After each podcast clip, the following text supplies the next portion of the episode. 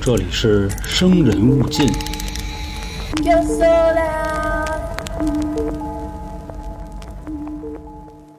最近这个口罩闹得愈演愈烈啊，也不知道辛普森里头预言说到时候二零二三年会出现大波僵尸，这个事儿是不是真的？哎，最近还真有，你看那个什么英国上方，然后出现什么是黑的圈儿，嗯，然后还有什么忘了哪个国家了，然后说他家那个鸡也是变成僵尸，那个是的头能一百八十度转。就是的。好，嗯他妈开头说了，大家好，这里是由春点为您带来的《生人勿近》，我是黄黄，我是老航，我是小娇， 又到了这个你知道吗系列了。嗯，这个你知道吗里呢有巧合，有实验，今天呢又到了巧合。巧合上一次呢说好了给大家讲二十一个巧合，后来我算了一下，好像讲十几个。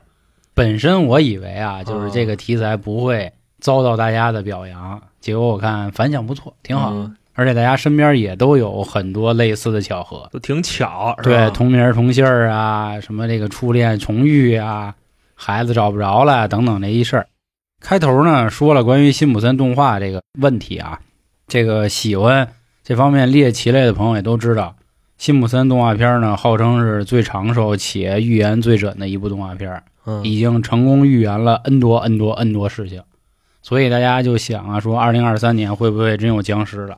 也是应了刚才焦姐这话，嗯能打疫苗吗？下回说吧。僵尸，反正之前啊，也有人说过，就是关于预言和巧合到底有什么关系啊？有人说预言是看见未来嘛，这两码事儿啊，我觉着预言跟巧合，你上回讲那些巧合嗯都是挺牛逼的巧挺合，牛逼啊。对，那今天呢，再给大家说一个啊，上次如果咱们说是纯巧合，那这次呢有点像咱们自己的一个说法什么的因果嗯啊，因果循环，报应不爽。那你说因果算不算巧合呢？其实如果没有信仰的人，也会认为因果这个东西是个巧合嗯，啊。那怎么就那么巧？嗯， 对呀，他怎么就那么巧呢？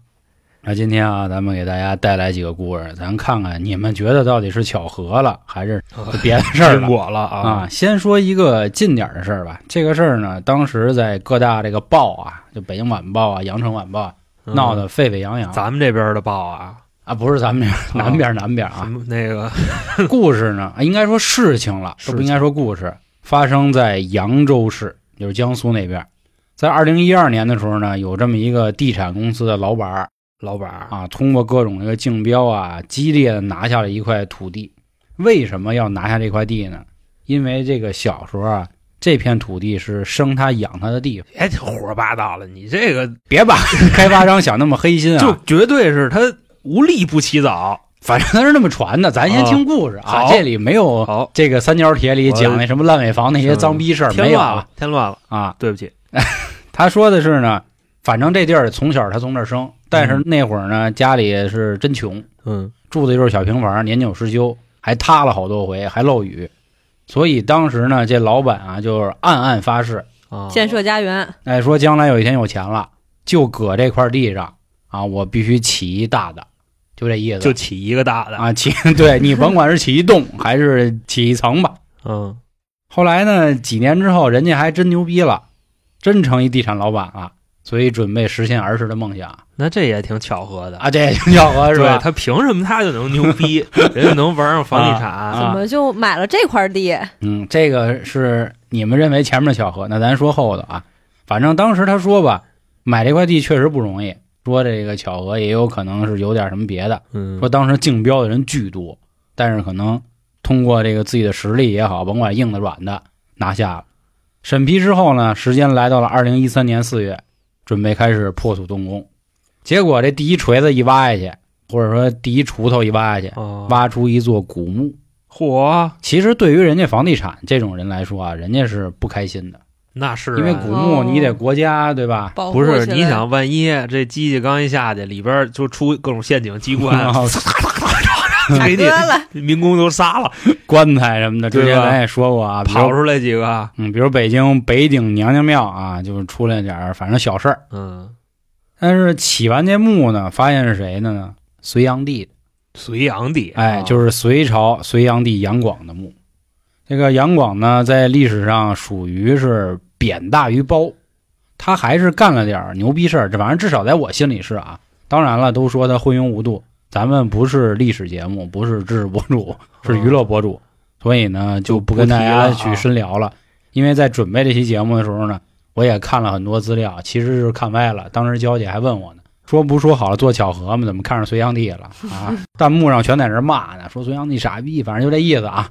人家说有这么一派说法，说他的成就，如果他没后期干那些操蛋事儿，是可以跟大禹媲美的。但是我觉得有点过了啊。啊，肯定是过的了。那紧接着巧合就来了，或者说这个因果循环、报应不爽的事儿来了。怎么说呢？老板啊叫杨勇，就是隋炀帝杨广同一个杨，嗯勇呢是勇气的勇。那这个名字有什么这个瓜葛呢？当年杨广一上位，就把他哥给啊，杨勇给炖了。刺死了。而过了这个这么多年之后啊，一千来年之后，一个叫杨勇的开发商，就是这个故事主人公嘛，在第一时间把杨广的墓给刨了。高了，对，因为咱们知道啊，这个古时候人，或者说其实也不是应该古时候，包括现在都是，就是偷坟掘墓、 撬人棺材板儿是非常非常大不敬的事儿是这，而且还应了一别的说法，嗯叫“死无葬身之地”啊，这是是啊是，他跟这儿住了一千多年了，你我给现他在刨了对，给拿出来给轰出去了，就进博物馆了吗？嗯，反正这个老板还感慨说过，说当时还差点可能这名字要变，但是他特别喜欢杨勇这名儿，特所别以坚持就要叫这个。哦，所以说这件事儿，你们说是巧合吗？还是说冥冥之中自有定数？那绝对自有定数啊，嗯自有对吧定数因要果不循就环改成叫杨贵妃了，就对吧 嘿，男的叫贵妃，叫贵妃怎么行了？行辛吉妃不也是妃吗？对 不哼对？他那吉妃嘛，杨不贵妃嘛， 是贵妃，跪着 妃。行行行，行行行，贵贵妃妃了。啊，这是给大家带来第一个所谓的这个巧合的故事。哦今天一共多巧呢？呃，准备了四五个吧，啊，咱们都来说一说啊，都挺巧，但是我还是那话，开头说了，有点像因果循环、嗯报应不爽那事儿。好，可是这种东西确实没办法解释。再多提一嘴啊，就是关于预言这事儿，我有时候也觉得这个预言这个东西啊，还是有点儿像是巧合，因为有这么一派说法，说是未来的人是不能回到现在的，只能说是现在的人跳到未来。那意思，这个就是能瞅见。啊、是一单行道。哦，啊是你吗哦，就是这消息是带不回去的。 对对对，啊， 你可以过去瞅，但是你没有办法带回来。不知道喜欢这方面朋友的人，听没听过这样的说法啊？今天同样带来这些故事啊，基本都是这个偏古代类的。我觉得越是古代这种民间故事呢，它越玄乎，而且说白了还一好处是什么呀？你抬杠不容易跟我抬，你知道吗？ 啊你现代的可能它容易抬杠。咱先来说第一个，说搁以前呢，有一个叫齐氏家族的，就姓齐，小齐那个齐，啊祖上呢江洋大盗，强大的基因呢，让他们这一家子后人啊，至少这个七八十代吧，非常的这个牛逼。那没毛病，就有那么一句话，猴王就那个修桥补路瞎眼，嗯，杀人放火而多啊啊！！我到西天问我佛，佛说，一拍大腿，哎，我也没辙。哎 对，反正这个奇门家吧，就是人长得又狠，块儿足，武艺还高强，有这么一个绝门秘技啊，小李飞刀啊，当然人家姓齐啊，小齐小飞齐刀，飞刀，人家这飞刀呢还能回收，它这个刀的这个后瓣儿呢拴根绳儿细绳儿，可以踢出去，就像毽子那样。说是从这个几丈外啊，啊几丈啊几丈取人性命。后来今天要讲的这个齐氏家族这一门的故事呢，这哥们叫齐顺廷，挺说棒这个到他这儿功夫更牛逼了，怎么呢？江湖人称飞刀齐。飞刀对，齐总，之就非常牛他们逼。家不都玩飞刀的吗？，对，而且呢，这哥们儿还会营销，凭借自己功夫好呢，平时还整一个什么除暴安良、哦书啊，除暴安良带引号，其行侠仗实义。。就是跟现在就玩玩水军呗，就是 嗯对对对。对对，其实就是臭流氓自己发视频，然后自己再开小号底下捧自己，就就玩玩这个啊，对自己录视频，然后有一人开车往那个车外头扔水瓶子，就这种。啊，反正传出来了，说江湖上有一大侠贺号飞刀齐，飞刀齐飞刀齐呢有一邻居叫张七，这张七是一老实人。这个飞刀齐呢现在也有名儿了，古时候可能是先有名儿再来钱儿，跟现在不一样。现在的人是有了钱儿想着买名儿。这个飞刀齐啊，齐顺廷就琢磨着张七他们家这地怎么看怎么高兴，说这房子这地要归了我，是不是就完美了？啊，外加上那边还一老实人，嗯，对，就过去就骑着天天 欺负人家啊，往人家后院倒尿倒屎的，就挤兑人家，并且呢还天天恨的人家，啊，说你没事儿你给我抬点水去，你没事儿你给我买点菜去，啊就挤兑人家。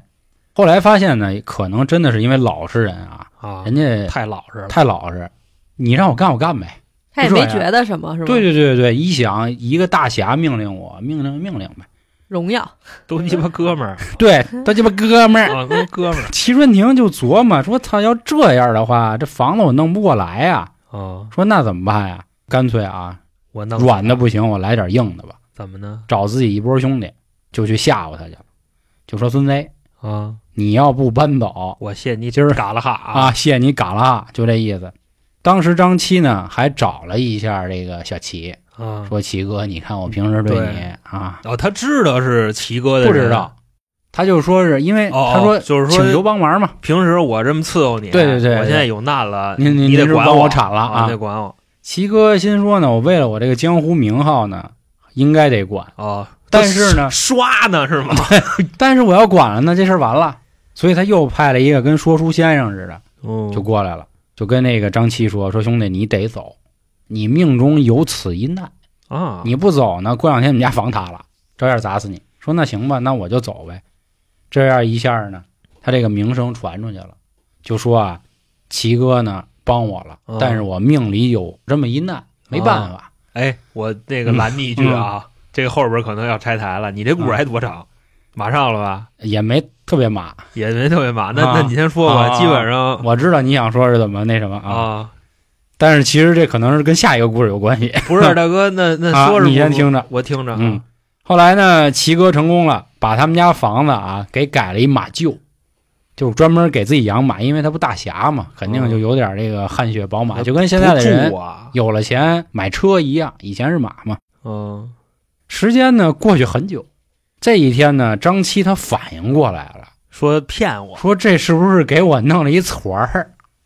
所以当时呢，他就祈告神明，就说啊，神明在上，小的张七遭遇不幸，被恶毒的强盗逼迫。是啊您我这一直还以为是怎么着呢？说如今呢，我都快饿死了，麻烦您也给我指条明道吧。然后呢，立了一根棍儿在神明面前毕恭毕敬的。立了根棍儿，说完了，这棍儿把他倒了，哦，冲向东北方向。那您的意思让我闯关东去？行，那我去。 哦，这么那什么呀？当然，闯关东跟这没什么关系啊，那不就就那跟扔意思？鞋是一个道理吗？是是是，他就去了。谁成想他去到那边之后呢，还算不错，一路就走到了天津卫。嗯天津卫当时呢，张七又有了一个闺女，就把闺女嫁给了当地的一个晒盐的工人。晒盐的工嗯人，哦因为盐这我个知道湿嘛，然后就搁那儿晒，生活呢还算是不错。我们转过头再看这个齐顺亭这边呢，飞刀旗哎，飞刀旗这边生活的其实也挺好，但是由于日子过久了，大家都知道这逼不是好人了，啊，这个黑白两道开始追杀了，人设塌了，对啊啊人设塌了。当时呢，白道的说直接派兵就逮他，这个大哥因为有功夫嘛，连夜就跑了。他就想呢，说我这帮哥们儿都在哪儿呢？我怎么跑啊？我也不能骑马，毕竟我这马现在让人控制呢，嗯我这马厩让人是守着呢。车什么的都已经都对收对工了啊，说干脆我从海上跑，走海路。其实他指的是这个内部运河啊，并不是真的大海。不是，他是坐船跑还是轻功飞过去？海上还是啊水上踩漂是水吧？啊？找了一个哥们儿的商船，说呢，干脆咱就从此啊海上逃亡，没准儿就奔倭瓜国去当了。当海盗了，这哎就是这一天呢，跑的实在是太累了啊，因为在海上那会儿垂钓的技术没那么高，啊，不是说你看你天天都有鱼吃，也觉得跑挺远，就找了一地儿说咱啊先下去，咱不行咱偷俩西瓜，偷点米饭，咱先备 着啊，咱再回船这怎么救啊？这 个对吧？上怎么救？嗯，是啊结果呢，好巧不巧去哪儿了？天津卫对，就到了这片地儿，饿得他不行了啊！看见远远处有一家人亮着灯呢，要饭要他们家去了，对，他就去了。叭叭叭一砸门，哎，这个一开门的人，哎呦，七哥嘛，这不是怎么是你啊？我说这个哎呦啊，是说是怎么是齐哥，飞刀齐，飞刀旗认出他来了。啊？这一下呢困了，因为呢他的这个犯的这罪啊太大了，基本上整个半个中国都有他的通缉令。嗯本来他跑到这儿啊，如果从张七家拿点吃的就走了，他就没事儿了，可能真的就奔了这个日本就逃亡了。是结果好巧不巧撞到张七了，啊张七嗷嗷一嗓子喊抓责抓来 了责人，责人了，啊哎，一下就给他逮走了。就之前走的时候没撕破脸，现在对直接一喊，啊一喊，哎，这个飞刀旗也正因为就是最后要饭要到张七家，嗯，顺利落网。我觉得你这个嗯故事讲的吧，有点什么儿童读物的 意思， 我告诉你这嗯学好。因果循环。其实，刚才我想怎么猜呢，嗯就是那算命的，哎，不是算命，说书的是吧？嗯，就跟他说砸死是吧？对你我也是这么想的。结果这个飞刀旗一进去，哗就塌了。嗯然后后那来咱他说说一简单的呗，改马棚子了，啊，我那意思以为给他就这个豪车给砸了呢，就把马砸死了。就嗯，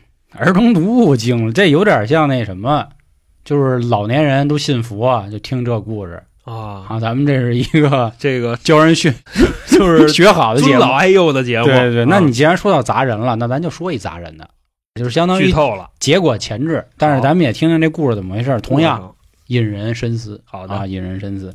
发生在南北朝时期，南齐的一个官员叫陆超之，陆超陆之超之啊，啊，大哥，他真的这汁真多余，我觉 得叫陆超不行。多地道大家哈。好，我是陆超，啊啊真好还一波子多硬啊！ 他曾经呢受到晋安王萧子茂的知遇之恩，被重用。但是到了四九四年的时候呢，萧鸾篡位，萧子茂起兵讨伐的时候，就让给杀了嗯，兵败了。总之呢，陆超之就开始跑，跑着跑着，最后啊也是被逮着了。他呢被逮着的时候说了一句话，说死就死呗，人固有一死。说呢，晋安王当年对我啊也不错，现在呢，我要真是就是那意思就跟了你啊了，跟了你了，就我也没脸。是我人不待见我，，啊对，我跟你你也瞧不起我，就哎这么个意对，思你。宰我呗。后来人一看，呵，忠义，有杆儿，压忠忠义我我操，就没给他杀了最好别提这个压中医，啊你知道吗？就不尊敬，哦，不尊敬。然后就给他送回他之前的家乡了，说嗯你就回去住着去。嘿，反有杆儿的行，你要跪地下帮忙磕头，人家真的对对这样对怂了搂不住火。是，可是哪知道啊，这陆超之手底下有一个门生姓周，他就心说呀，嗯说丫怎么跑回来了？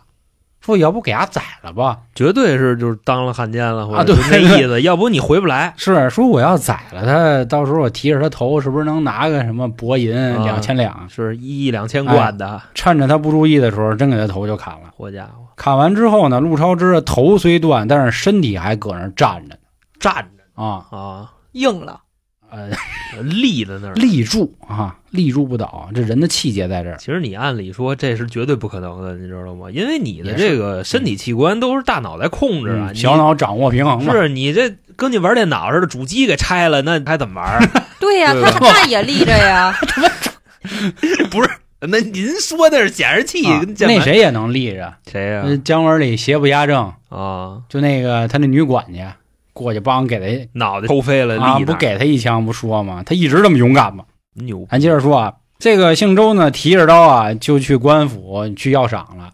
当时有一个将军叫王玄淼，一看孙威秒哥啊，淼哥说你丫要点脸，他好歹啊是你一主人，因为这是他门生嘛，以前也讲究这个养点自己的门客。嗯，嗯说你妈啊什么玩意儿儿啊？啊？噗噗，就三刀啊想给他杀了， 但是他忍住了，他憋住了，把车带 扎了，就那小孩那表情包似对啊，的。噗噗，噗刚才都出啊声了，那总得扎点什么吧？说他妈我啊，王八啊蛋，我先留你一命，为什么你先把你这个主人呢下葬啊，啊，我他妈的过两天我再弄你。他说那行吧，既然已经这样了，然后巧合的一幕就发生了，这个姓周的呢正抬棺材的时候啊，棺材板滑下来了。啊，按理说，中国有句话“盖棺定论”嘛，就是是棺材你得拿那个大钉子得杵结实的。就那么巧，这棺材盖儿滑下来了，正好当场给这个周兄脖子给砸断了，啊，并且也是脑袋就脱落了，就相当于用棺材板儿给他斩首了。多沉棺材板儿那啊，不知道，就故事嘛，啊，对吧？儿童读物嘛， 这你大爷儿童读物，他妈挤兑谁呢啊？就说了这么一事儿啊，这这就是个报应呀。这个故事告诉我们，就是欺师灭祖，罪不可恕嘛。关键是他这个死法儿特别别致，嗯你说真是你棺材板儿再沉，给脑袋拍烂了，啊，我都觉着几岁了，几扁了，是报应。应。但是这个估计就是陆哥是 吧？涛哥陆哥，显灵了，有这层道理。那行，那咱下面还有俩故事啊，还俩故咱事，也先别分析，别着急，慢慢来，留一个最梗的放最后。哦咱们下说一个跟上一集有点像的属于不最梗的梗的，啊、不梗这同样是找孩子的这么一个故事。其实，既然今天的主题是巧合，我相信很多人一听到说到哪儿，大家也就都明白会说的是什么。但是我觉得故事很精彩，嗯不像上一集可能很多故事比较短，我觉得咱们还是丰富起来更有意思上一集巧合更牛逼，我觉得 啊，是雷击啊什么的。他这集都是报应太巧了了，对，所以我说嘛，这集特意给大家这个收集来的个很多像是报应，报应系列。或者你们认为报应到底是不是巧合呢？也不好说。他这个嗯节目做的有这个社会意义，你知道吗？对对对就是年底了能劝得人学好，得积极，得积极对啊！得积极明朝时期的故事，在江州常州府有一户普通的百姓。啊，嗯，这人呢姓方。方这天呢，正月十五元宵灯节，带着孩子就去看灯去了。结果好巧不巧，孩子没了，哪儿去估了？计可能让人给拐卖了，这那的。啊，是可能在那个青龙山玄鹰洞让西游精 给逮走了，到这集还了不如那花灯节哦快不哦快到快了啊，快到了不对，按照时间好像应该我们说完了啊。得，咱一下暴露了咱们昏录音了录音的节奏，啊，操完了干了完了，啊，快了快了啊！你这拖那么长时间才我们刚才说啊， 啊，犀牛什么的啊，开卷无益，这是我们讲啊西，游不应该说记讲，我们聊吧，聊四大名分著析啊，嗯这个方兄呢，今年其实都四张了，嗯，老来得子啊。夫人给他生下一个孩子，肯定是掌中宝嘛。但是谁成想一下给孩子弄丢了掌中宝啊！掌中宝脆脆的鸡是吧，爪子，嗯，这方兄就很自责。等于他后半生呢，其实他那会儿人过七旬古来稀了嘛， 是也就是相当于他未来的人生，他也不打算干别的了。找找着他孩儿子子，哪怕当时就死，他都认了。哦，就开始踏上了找孩子的征程。找了差不多得有个三五年啊，身上的盘缠用的也差不多了，因为古时候不像现在，比如咱去哪城市找一地儿打工也能糊口，嗯以前很难嘛，就一直找。有一天来到一个地儿叫刘陈镇，这个时候呢，看见街边有一包袱，一打开包袱五百两薄银，啊，说我操，旱天下了一场及时雨，来钱儿了。但是他又想了一下，五百两这得多少钱？这人得多着急，对，这钱是谁的？你想啊人家是不是有大事儿？一两是多少钱？合今天三百，差不多吧，嗯，五百乘三百，十五万，多棒反啊！反正不少啊啊，满儿香。玩儿像现子儿的，所以确实，你看航哥也是拾金不昧的人，第一反应是人家得多着急，所以呢，他就搁那儿一直坐着，等着人来其实我还够 呛，你知道吗？啊。只要施主不来，那就是你的，是现吧？在这个，咱也别说道德啊，嗯也那别倒给自己伤那么大价值。你就现在这探头，你还不如主啊动那倒报是警交那回倒去，是然后你要一那百分之二三十的那个啊，补偿，兴许还能落一锦旗呢。那是受法律支持的。啊你，要是直接弄跑了，然后到时候真是有人给你打电话找你，我跟你不说承认，，到时候人家说啊，春点主播就这觉悟，我跟你打说，过了，文凭低，然后那个觉悟也低 脚，脚也低素质有待提是高是是，啊，彪哥嘛。我看哪活佛说的这 话啊，咱接着说啊，反正等了一宿都没人，嗯但是得觉得睡啊，因为他还得继续踏上征程找孩子嘛。是啊找了一个便宜的这个客栈，说住一宿。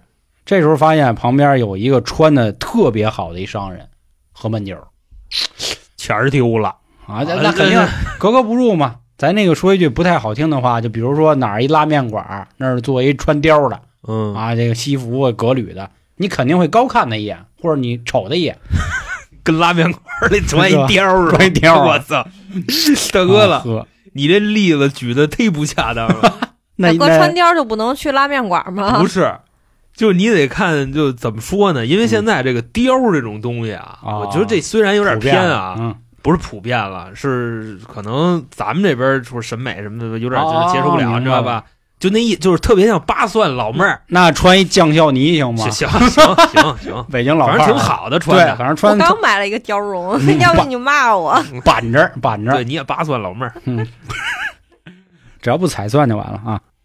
他一看说：“哟，怎么这样啊？”就跟人唠了两句，嗯可能也是觉得这兴许是他呢。一聊还真是嗯说这钱儿丢了啊，钱儿丢了丢多少钱？啊，对，一五百对，两啊。嗯，然后包里括边儿什么证牌儿件的？啊，对对对，证件，马家堡子第二生产队的。啊然后这个可能后边我猜一下啊，大哥接过这五百两，分了他五十两，或者是分了他十两，就那意思，没 分。没分，全 拿走了。这故事里没说这个，我操！我以为是怎么回事呢？后边的剧情啊，有点脏了是吧？就是分了他五十，然后呢，这个叫什么哥来着？方哥，方哥出去又丢了，丢完了以后说：“操，那我活该死呗，要自 杀，让人拦了。 你当这是什么海龟汤呢？”你说，你 说，可以说毫无对不关起，系对不起，啊啊。你说，你说，怎么说呢？为什么没分他这钱？嗯，人家说了，说我这个钱啊不是给我用的，瞧病用的，是我要周济附近的穷人。说你看我这包袱里啊，还有一个清单，我每家都要分上十两银那子， 我也是穷人哎呀。我就五十户。但是我再是穷人，我也是外来户嘛。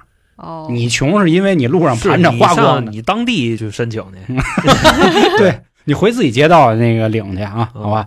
当时一看，哟，你可真是好人啊，好人真棒。但是商人呢，从现在自己兜里嗯拿出点银子，啊就分那么清楚啊？说我现在手里没多少了，但是我也给你。反正推辞半天，说这样吧，您要是真不收我钱，来家喝点儿您作为我这座上且。闺女在他家呢。哎，对，差不多。咱接着说啊，他说那去呗。结果去的时候呢，就是这个商人就说啊，说这是咱们家恩人，来咱家出来咱都认认，嗯，就把他其中的这个孩子媳妇儿都找过来了。当时呢，他就跟他介绍说啊，你看这孩子其实长得不太像我，怎么回事呢？十年前啊，我从一个人手里买过来的，当时我看这孩子呢，怎么看怎么喜欢啊，那就买啊，啊，就给买回来拿了。宰呀，那我啊，操，此时这边呢，方兄已经泣不成声。嗯其实人家商人也不傻，也明白怎么回事了。说难道说啊，对呀，还有这么巧的事情一样吗，的歌啊？ 结果这个撸开袖子一看，上面也有这个胎记，真的是自己孩子。后来呢，这个商人也讲究，虽然我养了他十年，但是现在必须完璧归赵，因为您是个好人，并且还要给他一大笔钱。走的时候呢，还跟他这个儿子就说说儿啊，他才是你的亲爹啊，你亲爹是好人，这个等等一系列的，并且这一家的人也都说呢，说这个一切啊都是上天的安排。嗯巧合之中，我们住了同一间客栈。巧合之中，您拾金不昧。巧合您来我们家做客。巧合您还找着自己孩子。嗯，巧合我买这孩子就是您的，哎，对，那你说这些是不是巧合呢？嗯，啊，这么一个故事关键是现在听这玩意儿，你这跟做梦似的，啊，谁家人老天爷睁眼 呀？对吧？就这意思。那现在我们又面临一个问题嗯是什么呢？前一阵子那个有一孩子被拐了，对吧？啊，拐完了以后不是让那个给卖了吗？嗯，卖到的这家儿是亿万富翁，啊他的亲生父母是千万富翁。请问他现在应该 怎么选？养了多少年？养二十多年，明白那意思吧？明白兄弟们明白。这边儿现在他住的那地儿是亿万富翁家，他嗯啊爹妈亲生的是千万富翁家。妈然后问他怎么选。其实啊，你说就如果他住亿万富翁家，他嗯亲妈是这个特别穷的人，那他怎么选都 对吧？都有人说，嗯，就比方说他选这个穷家了，大家肯定说：“哎呦，这孩子这孩子逼这个怎讲么着究，啊对，如果他选择留在富人家，大家肯定也没有别的什么话，就那意思，人家过惯了这种有感日子，情了，对吧？过惯有感情， 跟子儿有感情了，嗯，嗯好好，好对吧不？能这么想，能理解，能理解绝对能理解嗯。但是现在你让他怎么选，嗯对吧？两个都是妈咪，两个都是哎 daddy，、呦，嗯一三五住那太哪儿？脏了，真 的四六住那太哪儿？脏了，一个亲生的，一个是干的。对我好的，那嗯，都是啊，那意思钱儿都不能落下是吧？对，哎呦，更更那什么啊，一三五迈巴赫，二四六，我就成一千万了，那是什吗？么打拼力，是吧打拼力哎呦，真牛逼！这是一好问题啊！如果听众们啊，春卷们，你们怎么想的， 也可以说一说。如果是这个大家想的话，肯定是回亲生父母那边，然后他可能管这边亿万富翁的养老问题。嗯但是亿万富翁可不缺人养老啊，那倒兄弟是们对吧？嗯，然后活佛们怎么说，我就 就无所谓了。你知道国吗服啊，对，。那好呢，咱们进入到最后一个故事，纪晓岚蓝吧， 啊，《阅微草堂》里的故事。嗯说当年他叔，他族叔啊，给他讲了这么一个故事，说在这个他们乡下呢，有一挺漂亮的姑娘，不仅她漂亮，她小姑子长得也骨力。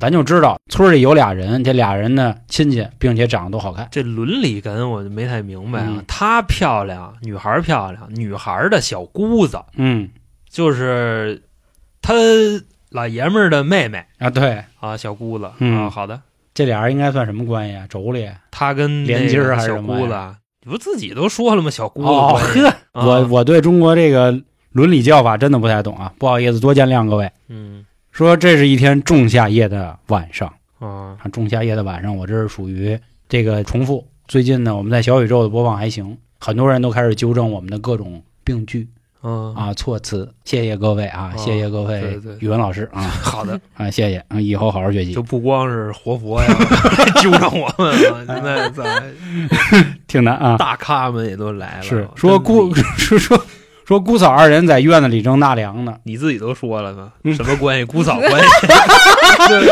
准备不充分哦是吧？好的，说反正俩人在一块儿就看呢，有说有笑。嗯这个时候啊，可能是这个人，咱都知道啊，夏天一待美了就容易犯困，俩人确实就睡着了。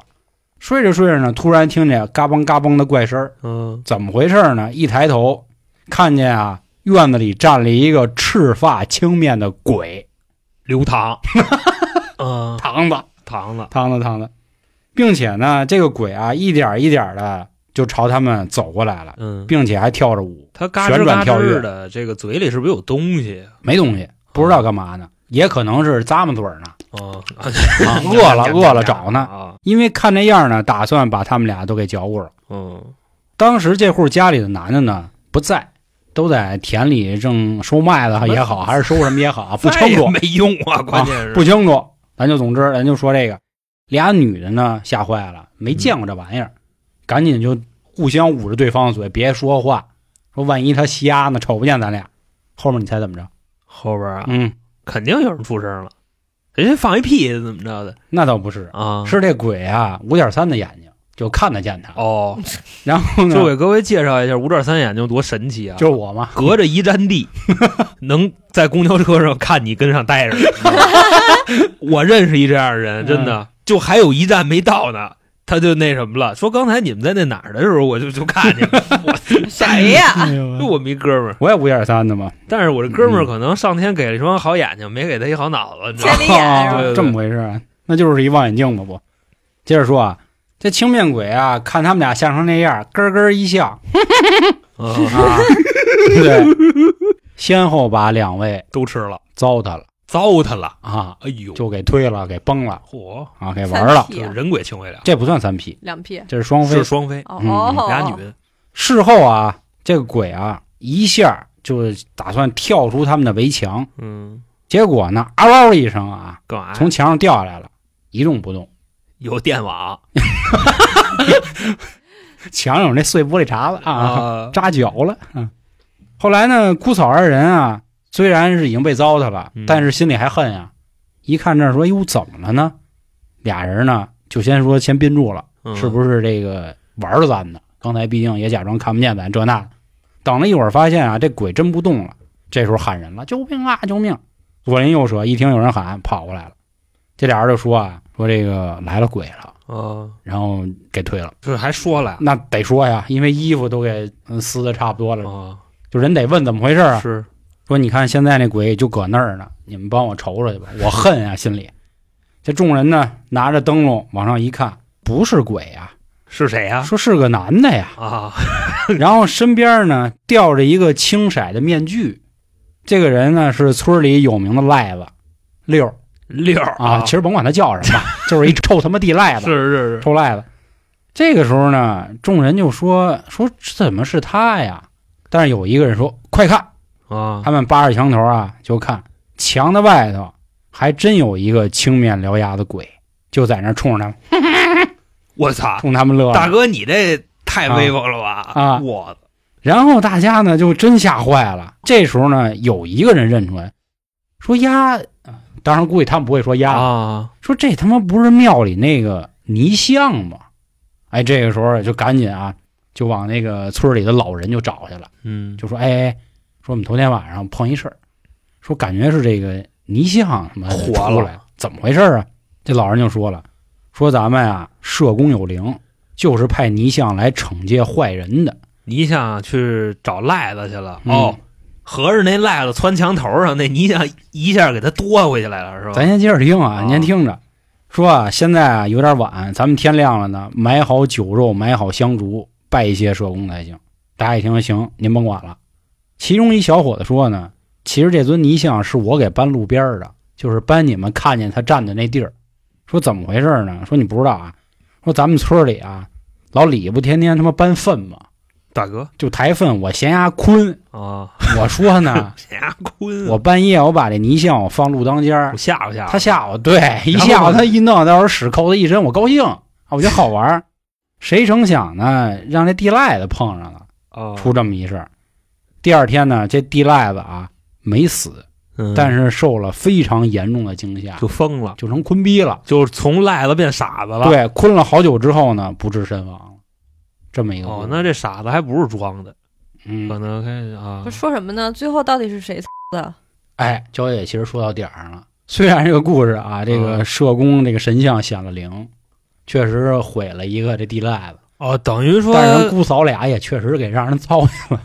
赖子不一定非得那什么是吧？就是他嗯中间有这个调包的时 间，但是要调包也是鬼哥调包，嗯，那他下来惩治坏人，可能惩治这谁呀、惩治赖子，有可能啊，我来复盘这个事儿，我觉得是这村儿里有仨坏人，啊，也有可能，就是鬼把这仨人都给办了，然后俩女的是用这种方式，我觉着还我觉得算了，是这样我觉得算了，不不不，我这个言论不用，为什么呢？嗯这就是被害者有罪论，你知道吗？哦我不用这个，咱就说你也有可能，因为他这个姑嫂俩有没有问题不好说。哦哎我是这么想的，啊，你听啊啊，啊，就是那地赖子本来想去看那个姐儿俩，然后刚一过去，谁知道那个神像来了，哦神像正好说想惩罚他，正好一看，哟，这有俩妞儿挺漂亮的，然后他给退了，退了以后顺便就把那个小六儿然后给弄了。赖子跟外边等他， 你想啊啊，就是当时姐妹俩说神像冲他们，哼，就那么笑。但是最后出现那一幕，也是真的神像在那儿笑，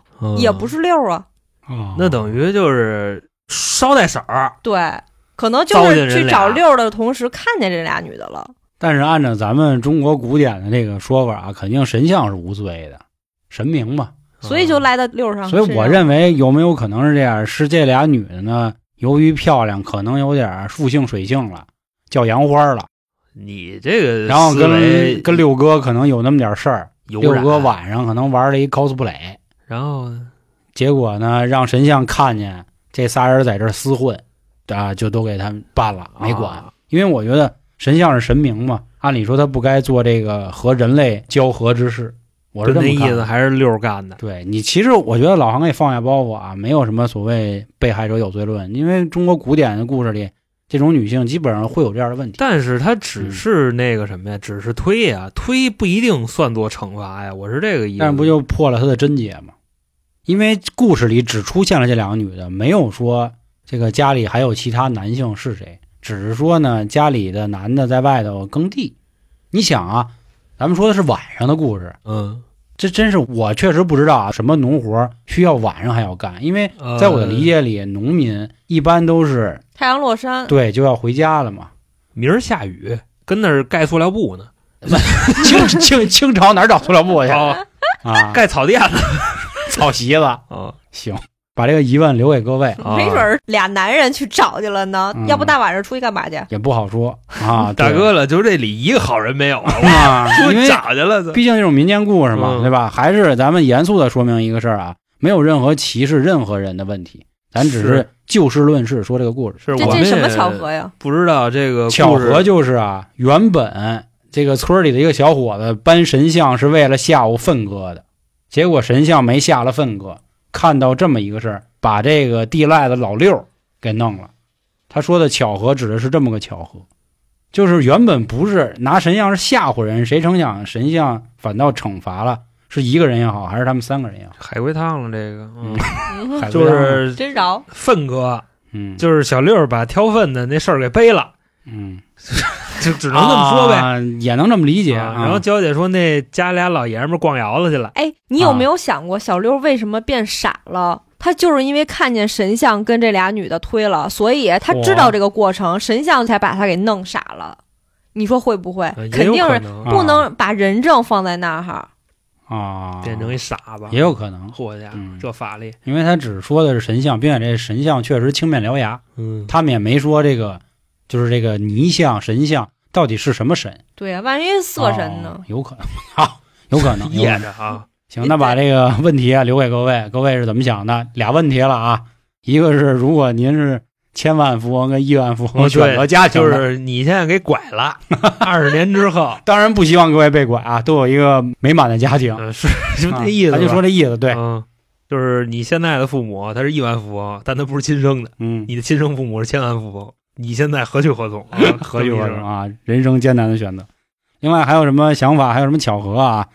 欢迎关注微信公众号“春点”，里面任门都有。别老说我们说不清楚什么的，就是平台一阵儿一阵儿的，有时候说清楚了不给过，啊，啊，反正挺尴尬。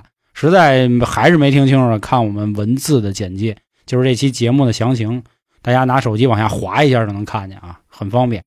行，那关于今天这个你知道吗系列啊，给大家分享这五个多故事，各位也可以到时候给自己的朋友讲一讲，让他们也分析分析。行，那感谢今天十一月各位的收听，拜拜拜拜。